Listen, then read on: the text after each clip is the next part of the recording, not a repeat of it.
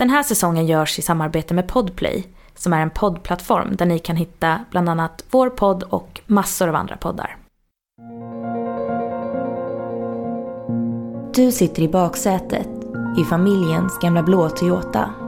Utanför fönstret ser du stora fält med gula rapsblommor och sädeslag, stora vindkraftverk och träd som svischar förbi. Du är så less på att åka bil nu. Du har börjat få kramp i benen och i framsätet bråkar din mamma och hennes nya pojkvän om vad de ska lyssna på. Mamma vill höra på någon mordpodd medan pojkvännen vill lyssna på fotbollsmatchen som spelas nu. Du drar på dig dina egna hörlurar och dina tankar dränks av tonerna till Jason Derulos nya låt. Du måste ha slumrat till. För när du öppnar ögonen rullar ni in på grusvägen framför mormors gamla hus.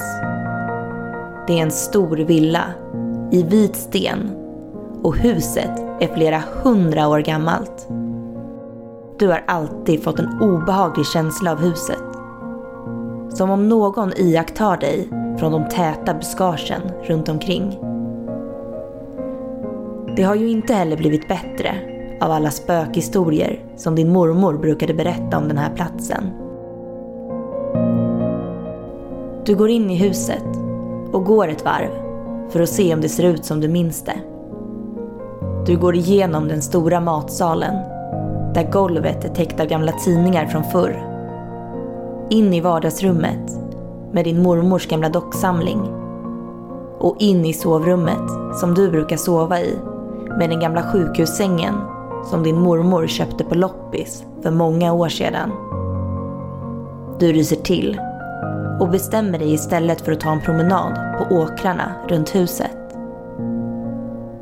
Du går ut och känner de ljumna sommarkvällsvindarna i ansiktet. Då hör du något. Ett litet barn som gråter. Du står blickstilla för att försöka lokalisera vart ifrån ljudet kommer. Det låter som att det kommer utifrån åken. Det finns knappt några hus i närheten. Så vad gör ett litet barn här ute? Tänker du för dig själv. Långsamt och lite trevande går du mot platsen där ljudet kommer ifrån. Då ser du en stor, svart skepnad mitt ute på åken. Hur kunde du ha missat den tidigare? Du går lite närmare och ser att det är en fågelskrämma. Du smyger runt för att få en skymt av framsidan. Det enda du hinner se är en ihålig skalle. Det hörs ett isande skrik. Du hinner inte ens förstå att det är ditt eget. Jag heter Miriam. Och jag heter Malin. Välkomna till Skräckinjagande väsen.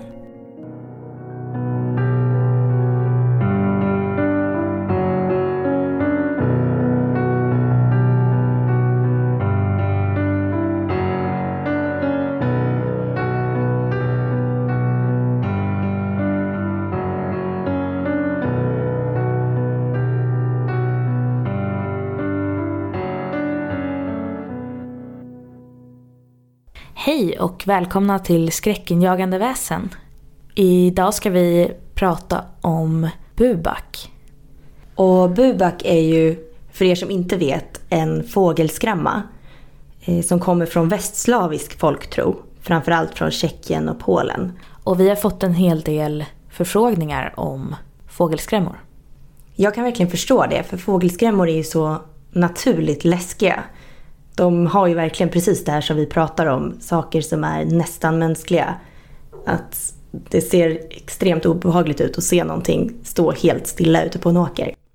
Ja, exakt. Att man blir lurad för en bråkdel stund. Precis, man ser att någonting inte stämmer men man kanske inte först greppar vad.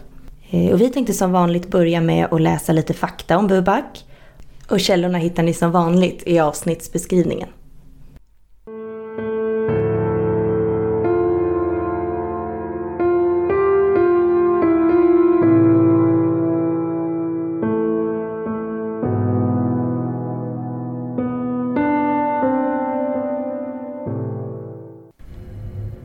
Det sägs att man i medeltida Europa använde barn som fågelskrämmor.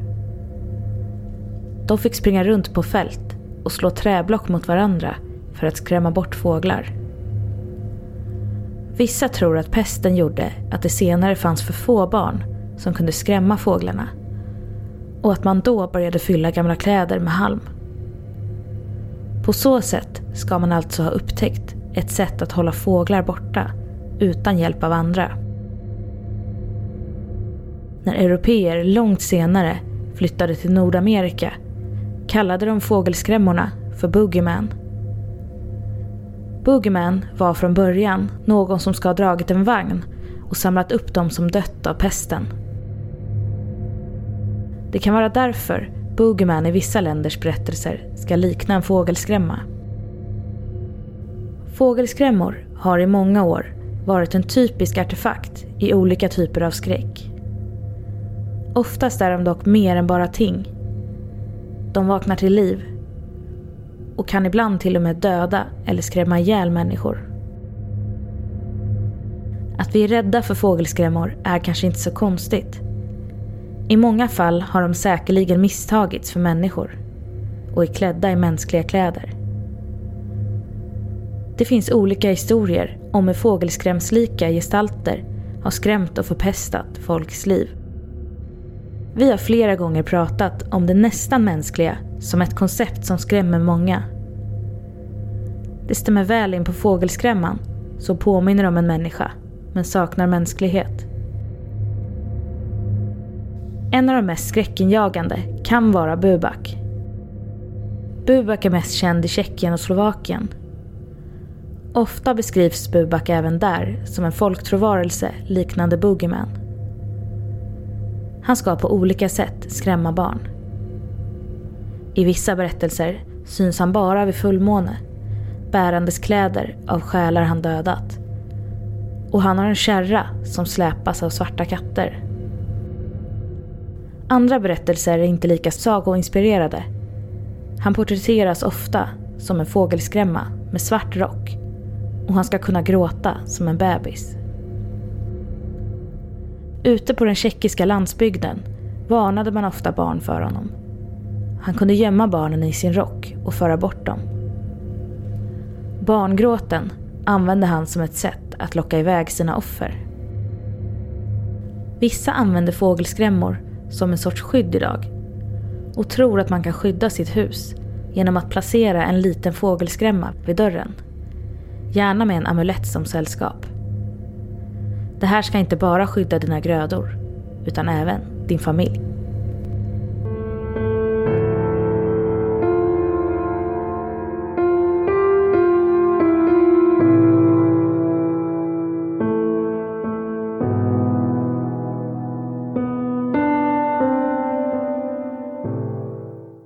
Det första jag tänker på när jag hör faktan om Bubak, det är att han känns ganska klassisk, om du förstår vad jag menar. Mm. Jag tänkte just på det här med att han dras av en kärra med svarta katter. Mm. Vilket jag tänker på Baba Yaga. Ja, just det. Som också kommer från den slaviska folktron. Ja. Och hon dras ju också, jag kommer inte ihåg om det är katter som drar henne också tror jag. ja, det kan det vara. Det är i alla fall något djur. Och även att det är det här, ja men som sagt, sagoinslaget. Som verkar Mm. ganska vanligt i just den slaviska folktron. Eh, Jag tänker också på att jag läste någonstans att Bubak ofta hittas vid floder. Vilket det känns som många av våra varelser vi har pratat om gör. Ja. Att det är någonting med kopplingen till vatten. Och även att den låter som ett nyfött barn när den skriker. Det är många varelser som verkar härma mänsklig gråt. Ja. Och just det här med floder som du sa, det kan väl ha att göra med det här att man berättade om Bubak för barn. Mm. Just det här med drunkningar och så. Och även skogen. Jo men att det ofta fanns en underliggande mening med vad, vad man ville ha sagt. Att man ville varna för någonting. Jag tänker på det där som vi säger i faktan också om det här med det nästan mänskliga. Eh, och hur det skrämmer. För att eh, jag var ute med segelbåten i somras och eh, då såg vi en kvinna på en brygga. Eh, när vi var på väg ut. Och sen när vi kom tillbaka med segelbåten så såg vi henne igen. Och då kände vi att något var fel. Så då tog vi vår kikare och tittade närmare och då var det en, eh, en skyltdocka som de hade klätt helt. Och jag, jag vet inte varför man sätter en sån på brygga. Jag antar att det är för fågelbajs eller? Ja, jag tänker att antingen är det ju det eller så är det bara någon som är lite lustig. Ja, skyddar sitt hem eller jag vet inte. För jag tänker ju också på, på din eh, mans föräldrars landställe. Så finns det ju också den här, det obehagliga huset. Där de har ja. en massa skräp på tomten. Och då står det ju en skyltdocka i ett av fönstren. Mm. Och jag vet inte hur många gånger vi har blivit skrämda av den där. Nej, det fungerar ju bra. Något annat obehagligt som du berättade att du hade läst nu precis innan avsnittet. Det var ju det här med att det finns teorier om att fågelskrämmor eh, från början var mänskliga offer. Mm.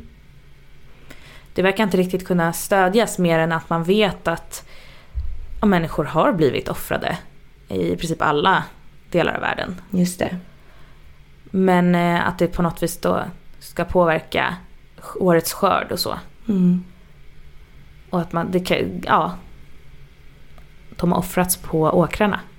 Fågelskrämmor är, eh, ja, man brukar prata om hur de kommer från Europa och sen togs med ut till Amerika. Men i Asien så har det också i princip alltid funnits fågelskrämmor. Och först så fanns de mer som, om de använde olika former av ljud och sådär för att hålla borta fåglar som jag har förstått det. Men, men sen så kom ju fågelskrämman i den här mänskliga formen dit också.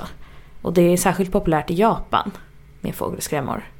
Ja, för vi läste ju om Nagoro Valley, Valley of the Dolls. Och det var ju riktigt obehagliga bilder därifrån. Mm. För det ska ju då vara, om vi förstod hela rätt, Japans minsta ö. Mm. Och på den här ön så finns det mer fågelskrämmor än vad det finns människor. Så när man ser bilderna så har de byggt upp det så att det ser ut som människor ja, men går och gör vanliga mänskliga sysslor. De sitter på parkbänkarna, de går runt på åkrarna, de går runt utanför affärerna. Och jag kan ju tänka mig vilken skräck det måste vara att gå runt där. Speciellt om det är mörkt ute. Ja, det var ju en liten by på ön då. Så det var bara ungefär 35 människor som bodde där. Men många, långt många fler fågelskrämmor. Mm. Om jag minns rätt tror jag det var runt 150 fågelskrämmor va? Ja, det kan nog stämma.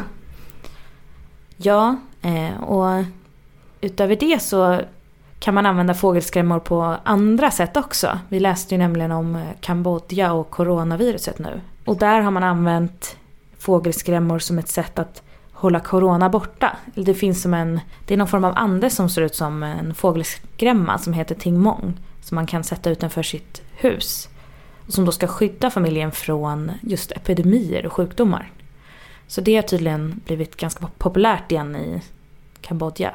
Nu så ska vi läsa ett inlägg från Creepypasta som är skrivet av Sloth is back. Och eh, vi har översatt berättelsen och vi har länkat till eh, originalinlägget och det ligger i vår avsnittsbeskrivning.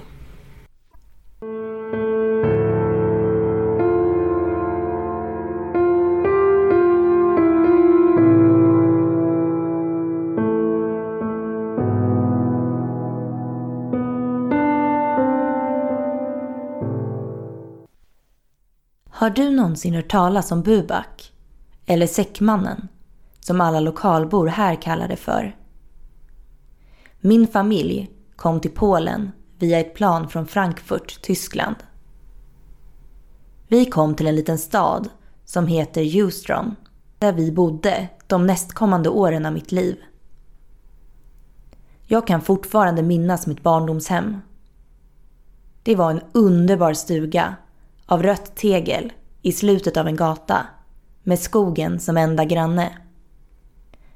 Att komma till ett nytt land var minst sagt svårt. Men min farmor höll min hand varje steg på vägen, vilket gjorde att det ändå gick an. Jag minns henne fortfarande. Det som skänkte henne mest glädje, förutom vi förstås, var den stora trädgården bakom husets breda fasad. Trädgården behövde skyddas. Och det var därför hon hade den där. I ett grönt förråd, bakom våra cyklar och mellan sex stora burkar sylt hängde en fågelskrämma. Jag kan inte säga exakt vad det var. Men något med den fick mig att känna mig lätt illa till mods.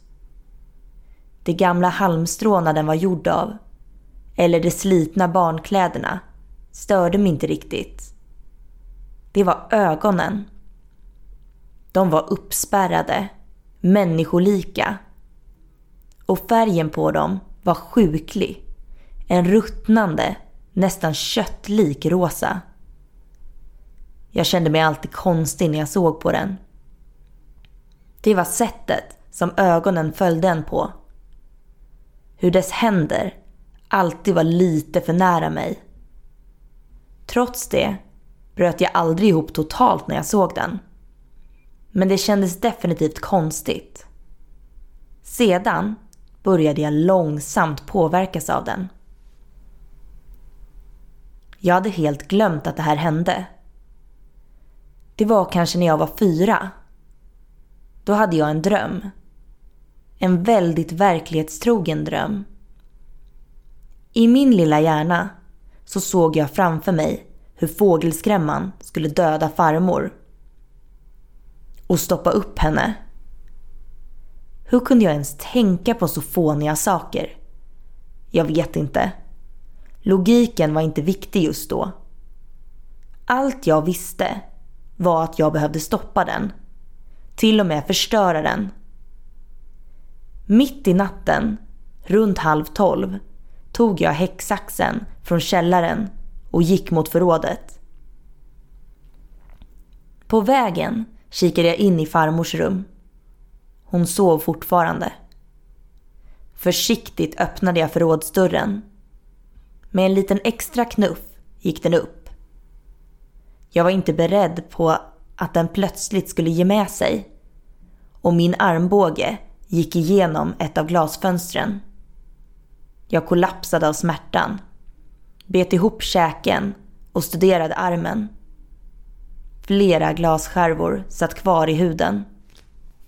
Smärtan var för någon i min ålder i princip helt outhärdlig. Men jag var tvungen att fortsätta. Jag skulle rädda henne. Våra cyklar syntes tydligt nu. Blodet från min arm lämnade en liten rännil på golvet.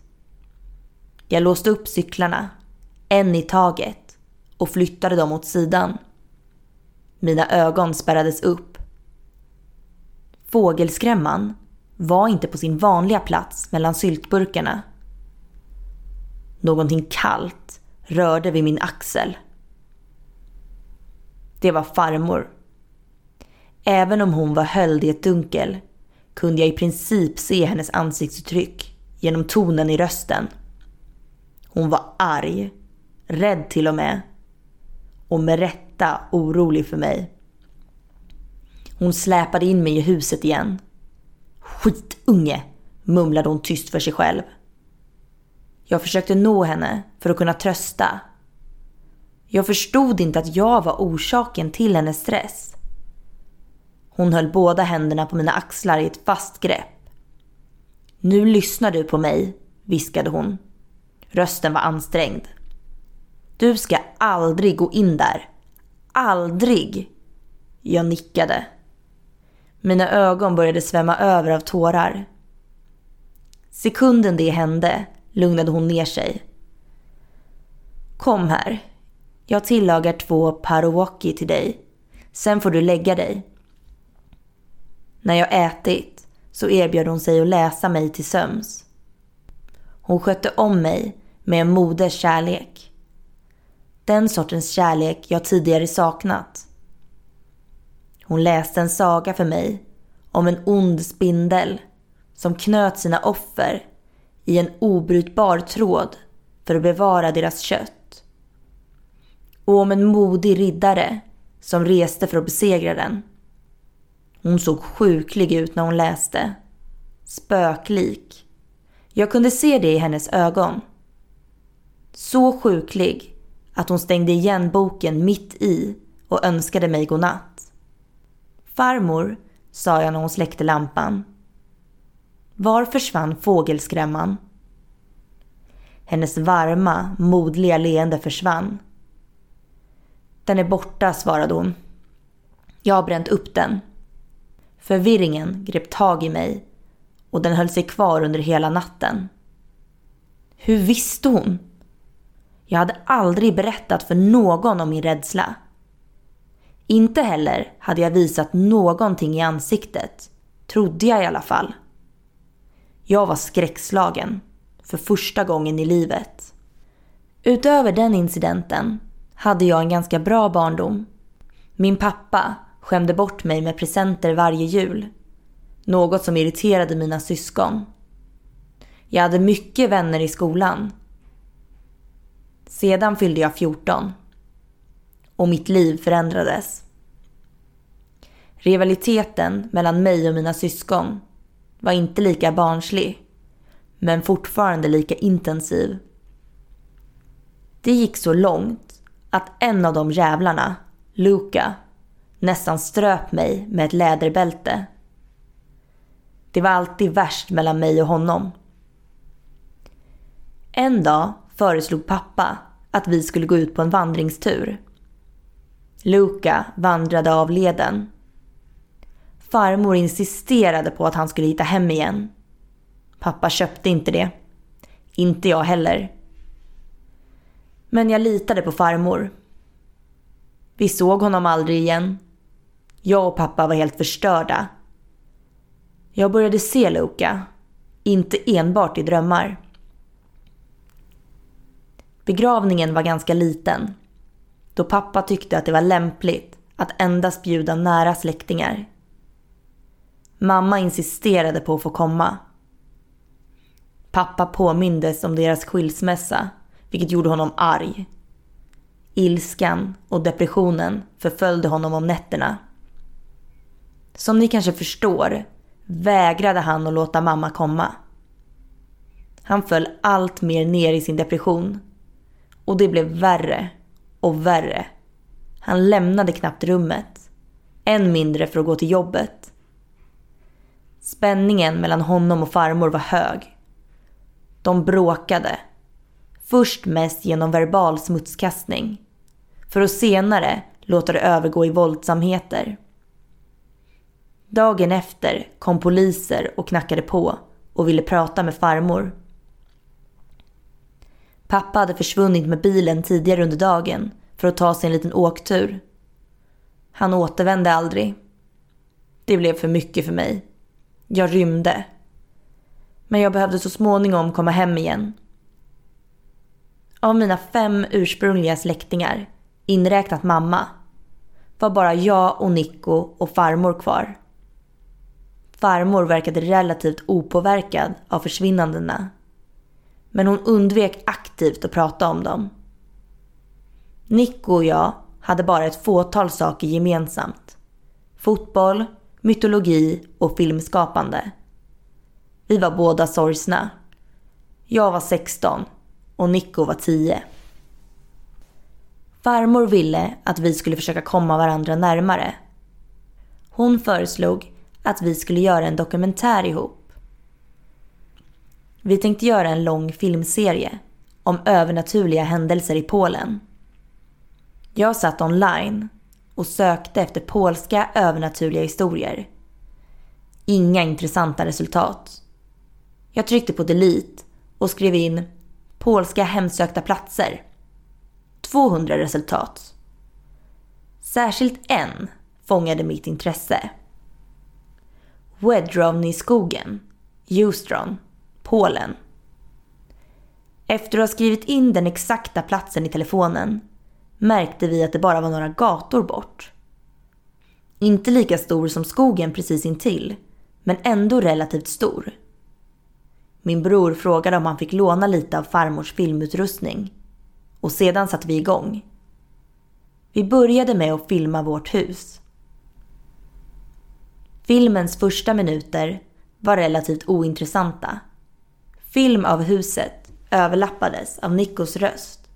Det hände inte särskilt mycket. Vi visade tittarna runt i huset. Jag och Nico bestämde oss för att spara skogsbiten till själva finalen. Men just nu dög ett litet klipp av mig smygandes ner till källaren. Jag var inte säker på om det förekom någon paranormal aktivitet i vårt hus specifikt. Men vi hoppades att tanken på det skulle skrämma upp vår eventuella publik. Nico var för feg för att göra det själv. Så jag gick. För att vara helt ärlig var jag också livrädd. Farmor förbjöd oss att gå ner i källaren även under dagen. Så vi fick ju knappast vara här på kvällen. Långsamt smög jag ner för trappan och in i den mörka avgrunden. Mitt hjärta bultade hårt vid varje nytt trappsteg. Jag hade inte modet att gå ända ner och tänkte att halvvägs borde räcka. Jag satte mig ner, positionerade kameran så att den riktades in i källaren och väntade. Ingenting. Det enda närvarande ljudet var mina långa andetag och ljudet från varmvattenberedaren. Hela konceptet kändes plötsligt så barnsligt och naivt. Det var då jag hörde något. Jag satt stilla och lyssnade. Ljudet kom allt närmare. Ända fram tills en tom glasburk rullade in i mitt synfält och till slut stannade bara centimeter ifrån mig. Jag reste mig upp. Benen var skakiga. Det kändes som att de skulle ge vika precis när som helst. Taklampan flimrade till och tändes plötsligt. En skugga syndes bakom glasburken. Jag backade långsamt bakåt. En figur blev synlig. Ett barn. Ansiktet nollställt. Ögonen saknades i hålorna. Barnet bar inga kläder förutom några bitar tyg som hängde runt högerarmen. Barnet sträckte sig mot glasburken och fick samtidigt syn på mig. Det log. Jag skrek i fullkomlig panik och snubblade nästan över mig själv när jag skyndade upp för trapporna. Från varelsen kom en nästintill outhärdlig odör. Min hand låg på dörrhandtaget. Jag vred om och drog. När dörren gick upp tog två händer direkt tag i mig och drog upp mig. Det var farmor, som fortfarande hade förklädet på sig. Jag andades in, djupa andetag och kunde fortfarande inte riktigt greppa att jag var vid liv. Jag sneglade över axeln. Varelsen hade försvunnit in i skuggorna och lampan var släckt. Farmor tog mig i örat och släpade mig till mitt rum. Tro mig, jag försökte prata med henne. Hon lyssnade inte. Jag erbjöd mig att visa filmen. Hon slet telefonen ur min hand och slängde ner den för trapporna.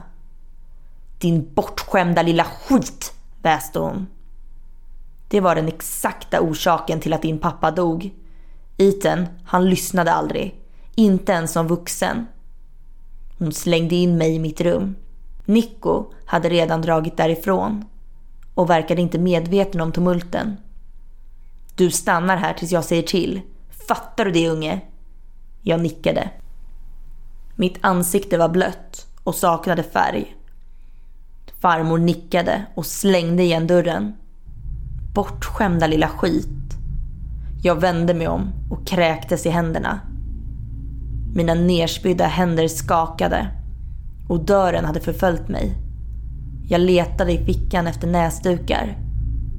Ett gammalt tyg av något slag nuddade spetsen på mitt ena finger. Jag drog ut det och studerade det. Det var en vit tygbit som var skriven på med en utsmetad märkpenna. Döda häxan stod det.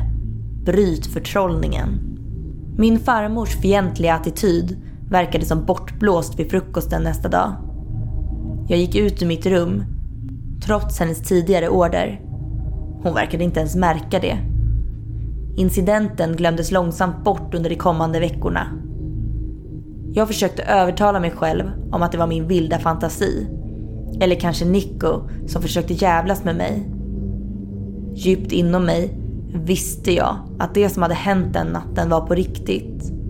Men jag orkade bara inte med att bära den vetskapen ensam.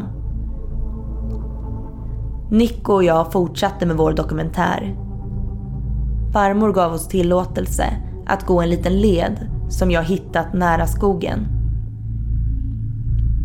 Den gav oss inte några paranormala möten. Men vi fick några vackra bilder att visa tittarna mellan klippen. Till slut var tiden inne. Med farmors godkännande hajkade vi in i skogen för att slutföra vårt projekt. Skogen hade en långtgående ström som vi planerade att gå längs med. Vi filmade vår vandring medan vi förklarade för tittarna att vi skulle stänga av kameran och bege oss hem för mer utrustning. Nico kletade in sin arm med lera och ja, djurskit. Han hade fäst sig vid hela konceptet med dokumentären och var villig att ta ovanliga risker för att nå sitt mål. Två minuter senare var vi framme vid vår destination. Kvarlevorna av en gammal trästuga nära skogens kärna. Jag satte på kameran och filmade mig själv medan jag gick mot stugan. Jag skakade den och pratade knappt hörbart för extra effekt. Vår plan var enkel. Nico skulle gömma sig in i huset och försöka gripa tag i mig när jag närmade mig. Han skulle enbart visa sin arm. Visst, det kanske var barnsligt och orealistiskt. Men tanken på det gjorde oss hoppfulla. Och vi såg framför oss att vi kunde hävda att vi mött något övernaturligt på film. Jag lade handen på den löst sittande bronshandtaget som satt på stugans dörr. Buskarna bakom mig började röra på sig. Men för i helvete, du hade en jävla sak att tänka på. Buskarna fortsatte att prassla. Nico svarade inte. Ehm, Ethan? Han tittade fram bredvid mig. Min strupe slöt sig. Jag kunde känna färgen försvinna från mitt ansikte. En smal, handskbeklädd arm sträckte sig ut från buskarna. Nico och jag backade snabbt bakåt. Vi visste inte vad vi skulle göra. Ett par snea gula ögon blev synliga och sedan en spretig hatt. Vi sprang. Adrenalinet grep tag i mig. Jag skrek hysteriskt när någon rev mig på ryggen. Jag tittade över axeln och såg bara Nico. Vi saktade in när vi kom till skogens öppning och vi skrattade. Jag vet inte exakt vad vi tyckte var så kul. Jag vet fortfarande inte. Vi fortsatte hem.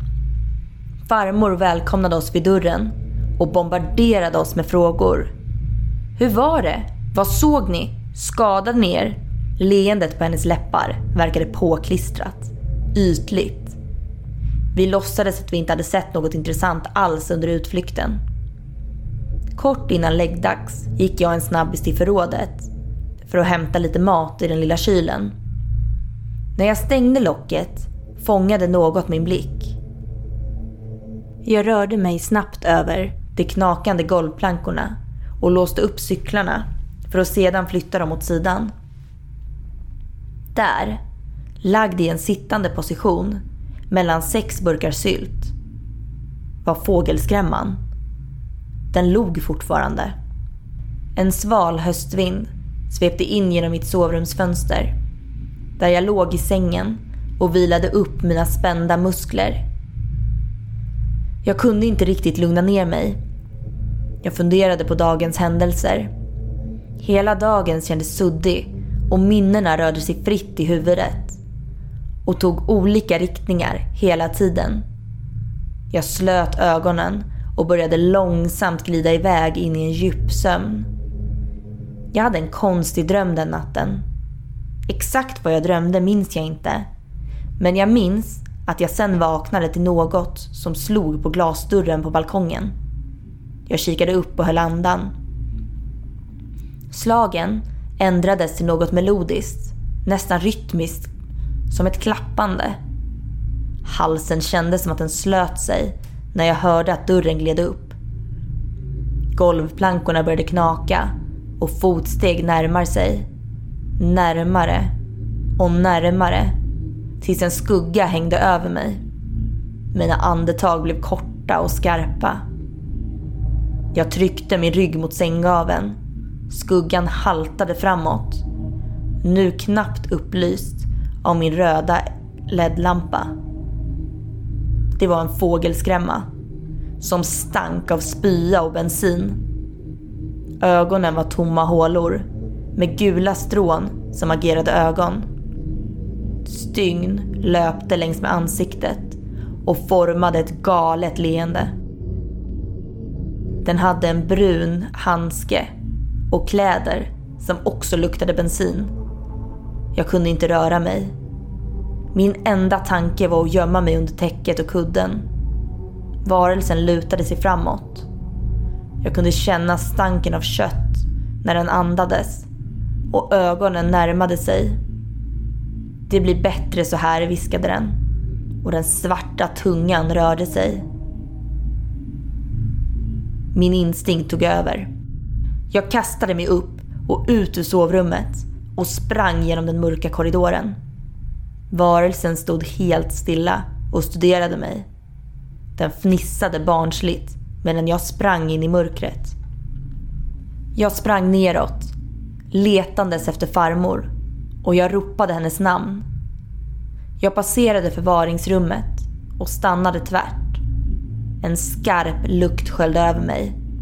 En familjär odör. Jag vände mig om och såg något ligga på bordet. Källan till stanken. Även på så kort håll var saken gömd i skuggorna.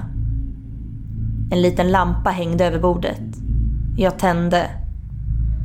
Mina ögon svämmades över. Jag ångrade så att jag tänt lampan. Åh, vad jag önskar att jag aldrig, aldrig hade gått ner i den där jävla källaren från första början. Luca låg på bordet. Eller inte bara Luca.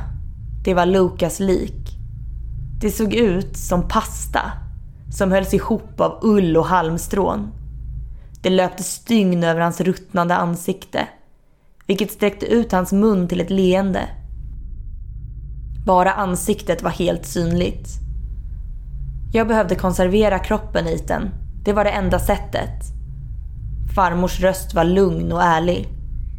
Jag drogs tillbaka in i verkligheten.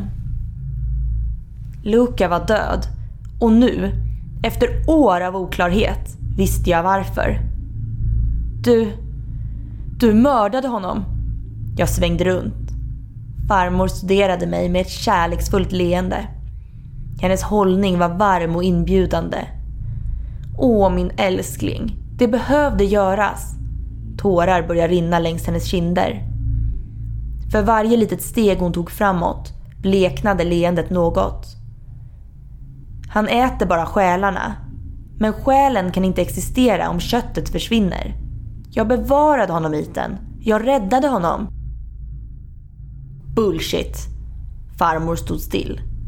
Hennes ansiktsdrag ändrades till en blandning av ilska och besvikelse. Det behövde göras, viskade hon.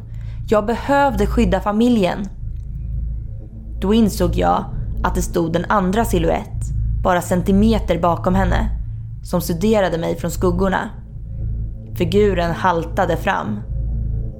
Bubaks leende bredde ut sig. Han höll ut armarna och rörde sig efter farmor, imiterade henne. Jag vände ryggen helt till min broders lik. Farmor skrattade till mjukt. Bubaks hand tog tag i hennes axel. Tårarna rann längs hennes ansikte. Han skulle ha velat detta Iten. Jag vet att han skulle det. Du känner för fan inte min brorsa! Jag kastade mig framåt och välte omkull henne. Hon föll ihop på golvet. Bubak skrattade hysteriskt och jagade efter mig uppför trapporna. Dörren var låst. Demonen närmade sig mig. Hans flin var borta. Ögonen var inte längre smutsgula. De var mänskliga, trängde nästan ut ur hålorna. Jag slog mig in genom dörren och ut i vardagsrummet, mot balkongdörren som ledde ut i trädgården. Jag slutade inte springa förrän jag kommit till den lilla lokala affären där jag kontaktade polisen.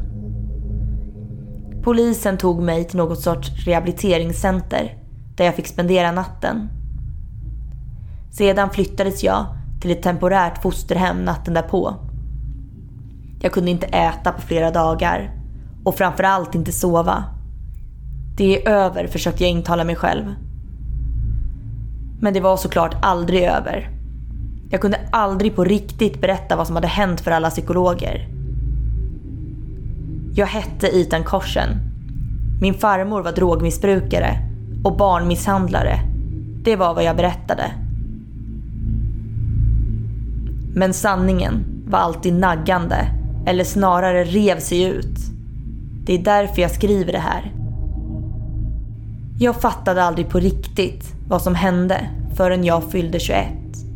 Och en kille som arbetade på socialtjänsten berättade för mig. Han sa såklart inte allt, oavsett hur mycket pengar jag gav. Men från vad jag har förstått så fann man farmor död när polisen kom. Hon låg i trapporna. Hennes mage var uppsliten och hon hade haft ett leende i ansiktet. Hon hade täckt sig själv med salt. Ett naturligt konserveringsmedel. Det fann pappa och Nikos kroppar i vinkällaren. Också täckta av salt. Flera år senare återvände jag och några vänner till skogen. Stugan hade försvunnit utan några spår efter sig. Men vi upptäckte något annat. Ett enormt fält av fågelskrämmor. Ungefär en hektar stor. Gömda mellan träd och buskar. Jag bad min vän Philip att slumpmässigt välja ut en. Luca vilar där än idag. Jag flyttade senare till USA. Mitt liv gick vidare och jag fick ett jobb, gifte mig och fick barn. Men tanken på vad som hänt fortsatte att hemsöka mig. Jag återvände till min hemstad många år senare tillsammans med min fru. Barnen stannade inne på ett fint hotell medan jag och hon gick in i skogen. Jag berättade att jag hade något jag ville visa henne. Vi stannade på det stora fältet av fågelskrämmor. Framför den som bar en blå mössa. Hon fnissade lätt och pussade mig på kinden. Jag går tillbaka till bilen. Följ med om du vill. Jag stod där en stund och stirrade på den. Min bror levde. Det skulle han alltid göra. Jag log. Och den log tillbaka.